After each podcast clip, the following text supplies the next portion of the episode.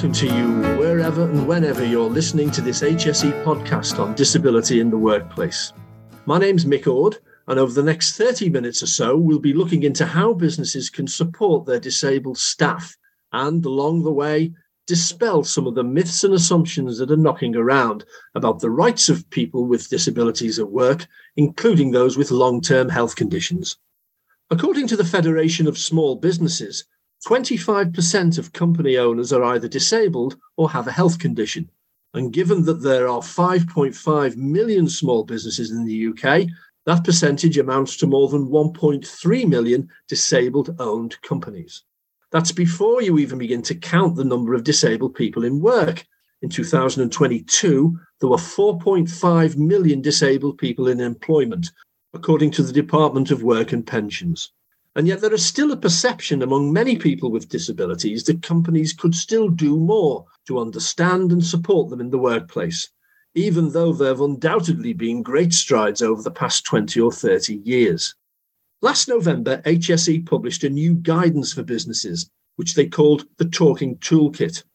It's a really practical guide which stresses the importance of making sure workplaces are accessible for disabled people and that staff communication, is clear and inclusive with the appropriate occupational health support available.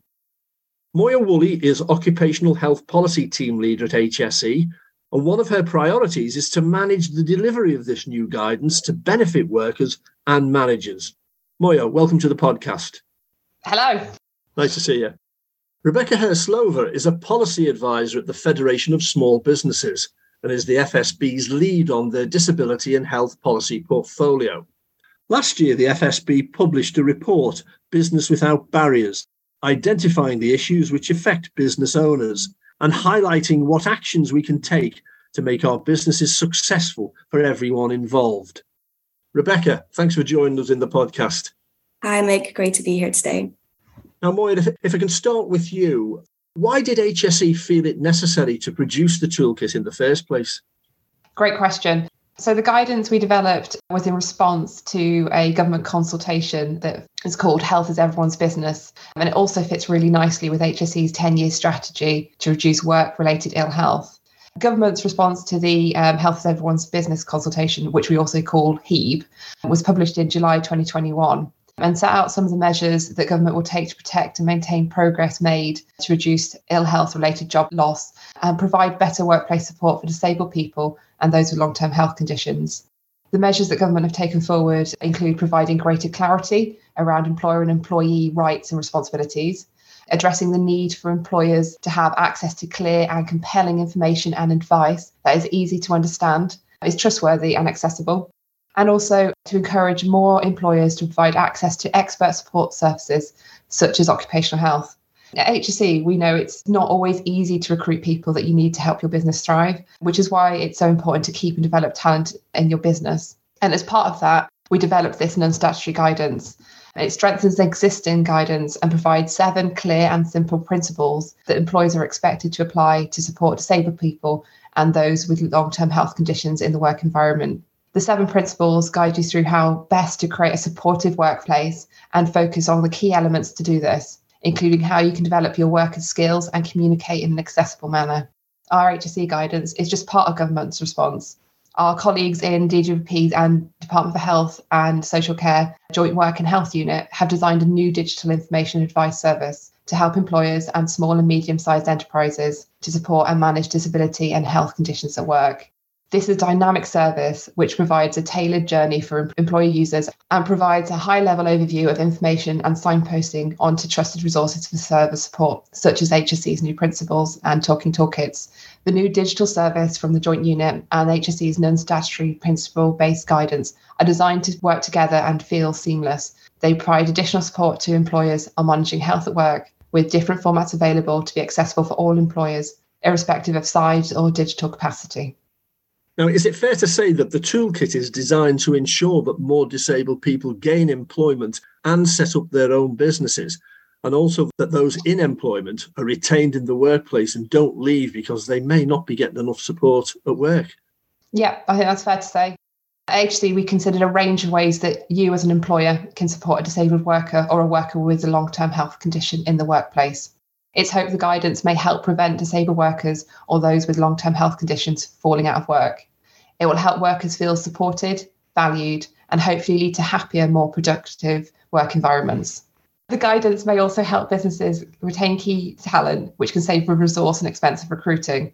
Advertising, interviewing, onboarding, and training new staff cost businesses significant amounts of money that can be saved if businesses can support their workers adequately and help them thrive and remain in roles. We base the seven principles of an statutory guidance on the prevent, promote, support model, which aims to protect people in work and keep them healthy and productive, promote to build their knowledge and understanding and transparency within workplaces, considering the health of the workforce and how that interacts with work, and support to help people get back into work and remain in work. We also develop the principles with disability charities, unions, and business representatives in a task and finish group. So we know that the principles work to those we want to apply them. The principles represent best practice and go beyond what the law requires, though following them will help you develop a supportive, enabling workplace culture. And many of the principles require only small changes to be made, which can have a huge impact on an individual's experience at work. Now, Rebecca, I mentioned the FSB report, which was published last year, Business Without Barriers. What would you say are the main barriers to more employment of disabled people, either running their own businesses or as employees? Thanks, Mick. Also, thanks to Moya. I was great to hear a little bit of the HSE's perspective on the toolkits that we also were a part of creating.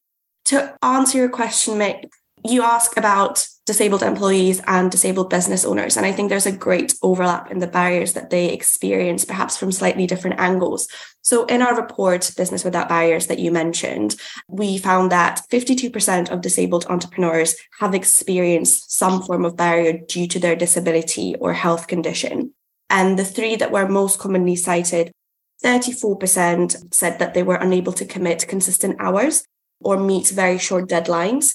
Then we had 15% of uh, disabled entrepreneurs struggling to get or apply for even financial support. And then 11% cited access to equipment as a barrier. There were some other issues, often around business support and accessible training. Now, I appreciate that it's not going to be every disabled employee's everyday battle to apply for finance, but that sort of issue around very strict deadlines or perhaps, you know, written applications, a strict format that may not suit them, that can be said for disabled employees as well. So the barriers are around perhaps flexibility, whether that is to do with work pattern or even the format of the actual job that they have to carry out or even the application process. So that's the sort of retention and recruitment issue. I actually spoke to one of our members who is a disabled business owner. And because of his disability, he has this key focus in his work to get more disabled people in the workforce. He told me a little bit about how he tries to tackle these barriers that he had to overcome himself to enter into the workforce, but also to get more people into his business and he talked about how he recently hired a web developer, and it was through a standard hiring process, and the employee did not disclose any disability at that point. So it wasn't until he was sort of well into his job that it became obvious that he's not really great when it comes to long conversations, so long meetings, generally group conversations, and also client interaction, direct client interaction. So, because he is aware just how important open communication is, he made sure that that's established in his business. And through that discourse, he basically found out that indeed this employee had Asperger's and they kind of spoke about the ways to, to help him feel better at work because there is this human angle on managing sickness absence and then there's the productivity angle for the business as well. So they had a discussion they decided that um, this particular employee didn't have to attend group meetings. Instead he had a transcript afterwards that he could read through that any sort of communication was not done through ad hoc calls on skype but instead was written communication. And these little tweaks translated into greater productivity of the employee, greater happiness at work for him because he wasn't put on the spot in a way that maybe felt uncomfortable for him. And, you know, these adjustments were really at no impact to the business. I mean, financially, even performance wise, because the employee in this particular scenario was a web developer. So a lot of his work was done online. So yeah, it's, it's, it's just a great example to show that these barriers that we found were the most common, both for entrepreneurs and employees about accessibility and formats and deadlines, etc., are relatively easy and not often costly to overcome. Obviously, there is some more costly adjustments. But for that, there's government support schemes that employers can apply for to help facilitate that, which is very well addressed in the HSE guidance as well. And I think it's probably the first initial conversation that is most difficult, isn't it? Do you think, uh, Rebecca? I've been in similar situations myself, and you're thinking, oh, how do I tackle this? But in the right environment, once it's out there, and everybody knows about somebody's disability and that, it's a lot easier than you might imagine, isn't it? Absolutely. And you're right in saying it's probably the first initial conversation. And I think that will be small businesses, but it will be businesses generally speaking. You may not know what's appropriate for you to ask. Of course, you want to ask because it's your duty to make sure that a workplace is safe for an employee but you also don't want to overstep the mark. And this is where the talking toolkit is particularly useful because you get direction in what questions can help you get to that desired outcome, which is to be aware of what's happening to your employees and how to facilitate a safe, healthy environment for them, but equally not perhaps overstep a boundary that may not be clear in terms of just how much your employee also wants to tell you. So there's definitely the perfect space for something like the talking to toolkit or generally the guidance to, to come into play. Moya, do you want to give us an example of what that first conversation or really maybe the preparation for that conversation might be if someone needs an issue to be addressed at their work but is not quite sure how to go about it?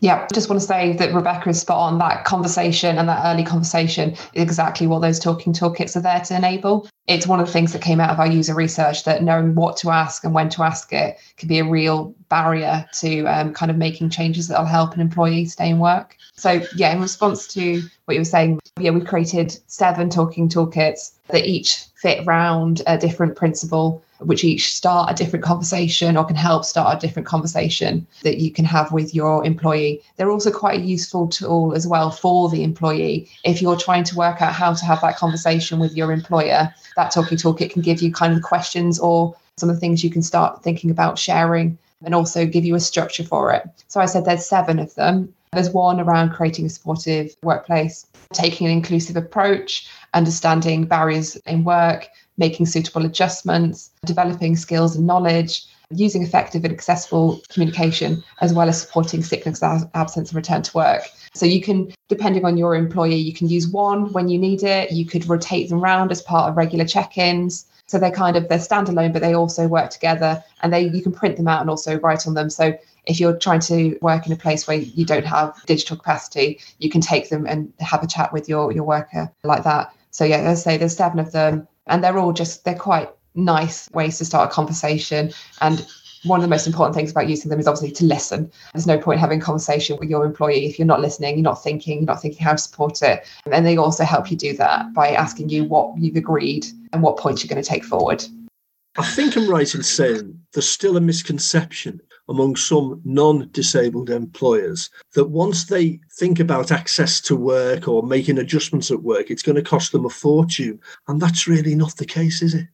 Really not the case. Adjustments can help remove barriers that are physical, organisational, barriers in attitude, or social barriers. But the adjustments you can make are as simple as alternative work patterns. So, for example, you might have an employee who's experiencing symptoms of menopause and struggles to sleep well. They can ask to start later in the day so they get some rest. It can be as simple as assistive software, so screen readers or using the captioning service on a online meeting platform. It could be allowing a phased return to work or using, as Rebecca has outlined, different communication formats to fit the person. And all of those kind of things are quite simple and they don't take a lot of time or money to implement. It's just knowing what works for individuals.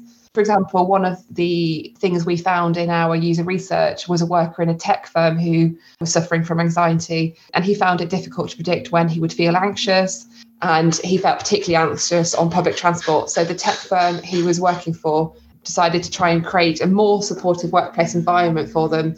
And the, therefore, the worker felt more confident in approaching the management to talk about his condition. So the, the company made some adjustments. The worker was allowed to work from home a bit more, and the number of meetings he had to attend in person was reduced. And when they did have to come to in person meetings, the company paid for a, a, taxi rather than the worker having to use public transport, which heightened their anxiety. And the benefits were quite significant for the company. The cost of taxis was met by the trade off against not having to pay for office space for this person. And the worker also gets a grant for the transport through the Access to Work scheme. And the worker, since those adjustments were made, was more productive. So small changes can have big impacts, and you get to retain that talent that is very difficult to replace and replicate. And you get to help create this supportive environment that not only helps that one person, but helps that culture across the business and help people see that you're a business that wants to help people and you know people feel happier in their workplace Sure. Rebecca, in the FSB report, you say that 34% of small business owners say their mental health declined over the course of the pandemic. Can you give us a few real life or maybe typical examples of how this manifested itself? Yeah, I mean, I think generally speaking, the pandemic highlighted the importance of prioritizing mental health. And it's not exactly a new argument that there is a link between workplace and mental health, but often the discussion focuses around employees and generally what employers can do to help their employees' mental health in regard to work. We've kind of seen there is a bit of a gap in addressing actual mental health of employers as well, because I mean, it comes as no surprise that it's quite stressful to run a business.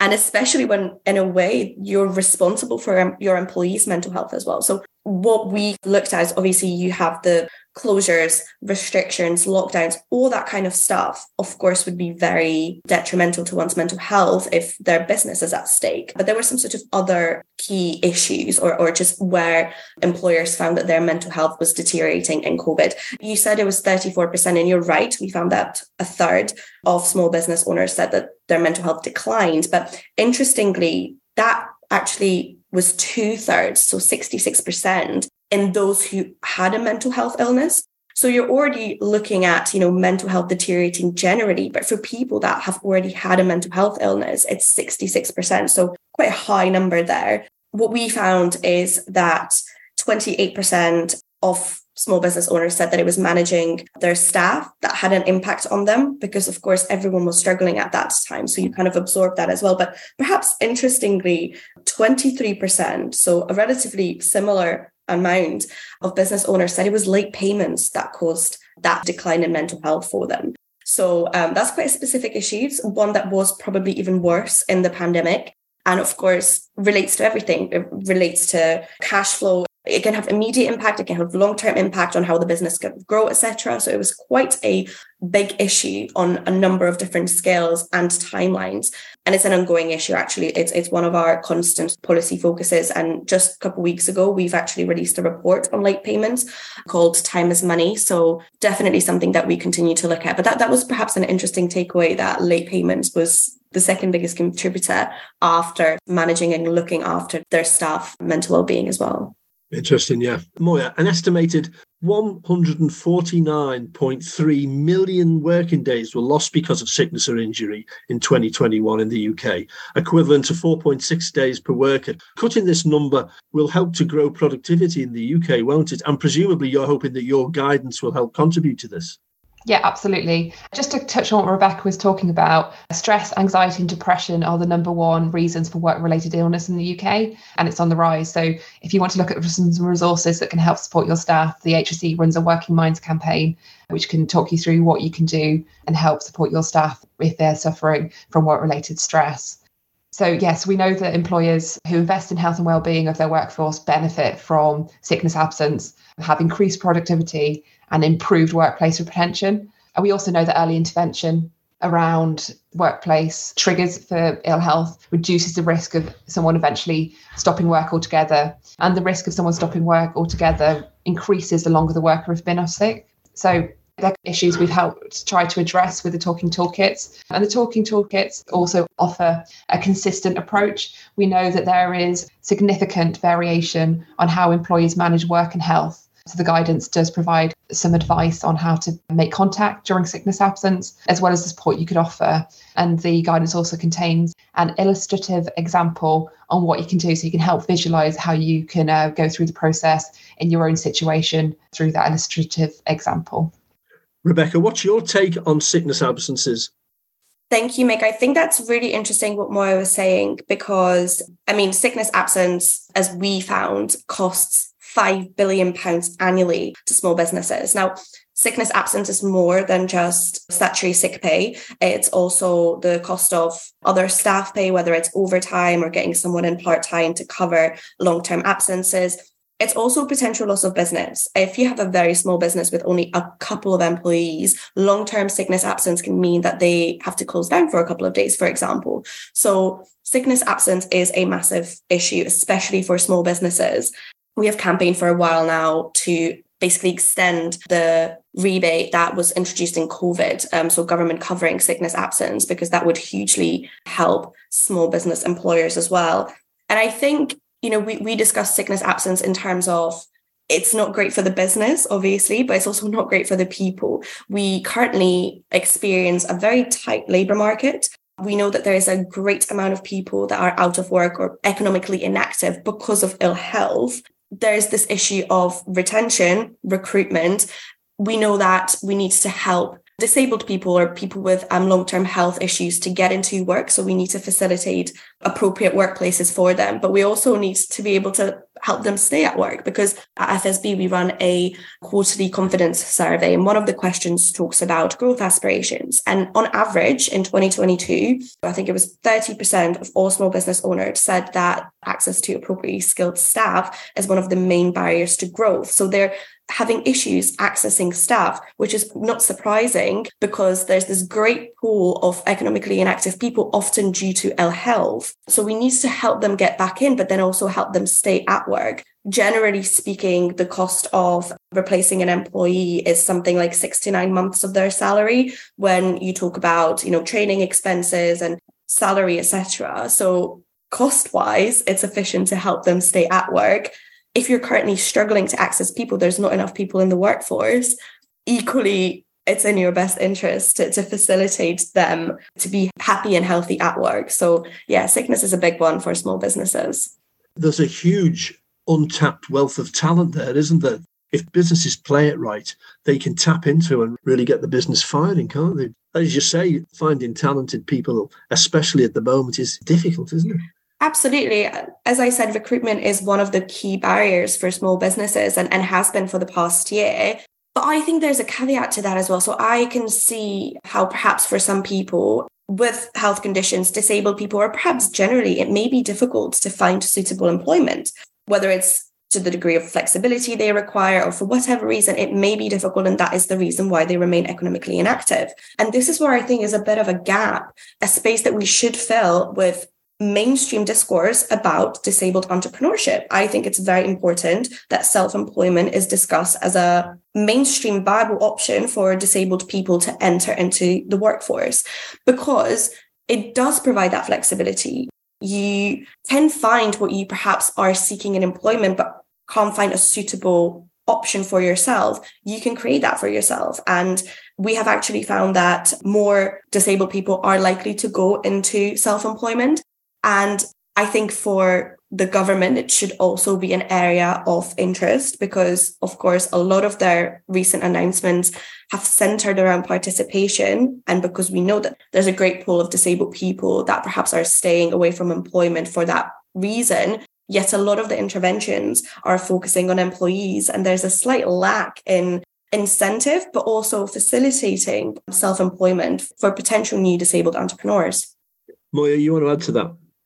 Yeah, thanks, Mick, and thanks, Rebecca. I was just going to add that it's important also to think about it from a worker point of view. There's really clear evidence that good work improves health in an individual and their well-being too, and it can help prevent social exclusion. So there's benefits for everyone involved in that kind of circle of work and employment if you can keep people in good quality work for as long as possible. Is the greater incidence of home working and hybrid working creating a more inclusive culture, do you think? The impact of home working has, I think, allowed businesses to see that the flexibility can be done and uh, can be done well and allow uh, those people who benefit from it to benefit from it. Obviously, for some people, that's not the approach they want. And some businesses, it won't work. But as we've spoken about before in some of the examples, allowing people to work at home can enable them to feel more comfortable in their work and allow them those breaks from social anxiety or um, interaction they find difficult and can make it a more comfortable environment and they feel like a, an easier environment for them to work in. I would absolutely agree with what Moya said and perhaps add that whilst it's fantastic that some degree of flexibility is now significantly more mainstream than it was, which is great for people that require it, but also it's much easier to ask. I would say then again, this is where this guidance and this talking kit is incredibly important because when you are not physically present, whether it's with your manager or with the group of people you work with, that's when you need to communicate because it's great to be flexible in terms of where people can work from, but it means that you may not have that immediate interaction, which, as we know, you know, close knit groups foster an open dialogue, a great communication. So you need to again ensure that there's this report being built, that this communication is being fostered, so that if perhaps that doesn't suit some people, they can say that. So yeah, I think great to see that flexibility being mainstream, but we also then need to really focus on still having these open, honest communications. I think Rebecca's absolutely right. These toolkits could help you have those water cooler conversations that you might have in an office, but you can do it digitally as well. Because if you're not bumping into someone, you can miss some of those social things that you think, oh, I should ask my employee about something. These toolkits can help facilitate that, um, even if you're having that conversation at a distance. Well, many, many thanks to Moya Woolley from HSE and the FSB's Rebecca Hyrslova for joining us today. Some really good support available there, and it's all on the websites. And if you want to use the HSE Talking Toolkit we've been referring to in the podcast, and all you need to do is go onto the HSE website, that's hse.gov.uk, and write Talking Toolkit Disability in the search box, and the link will pop up. You can download the PDF and print it if you wish. We'll leave the links to that and to the Federation of Small Businesses report, Business Without Barriers, in the episode notes too. That's all from me, Mick Ord. Until next time, thanks for listening to the podcast and I hope you found it useful. There's plenty of information and support out there, whether you're a business owner with a disability or a worker. Bye for now.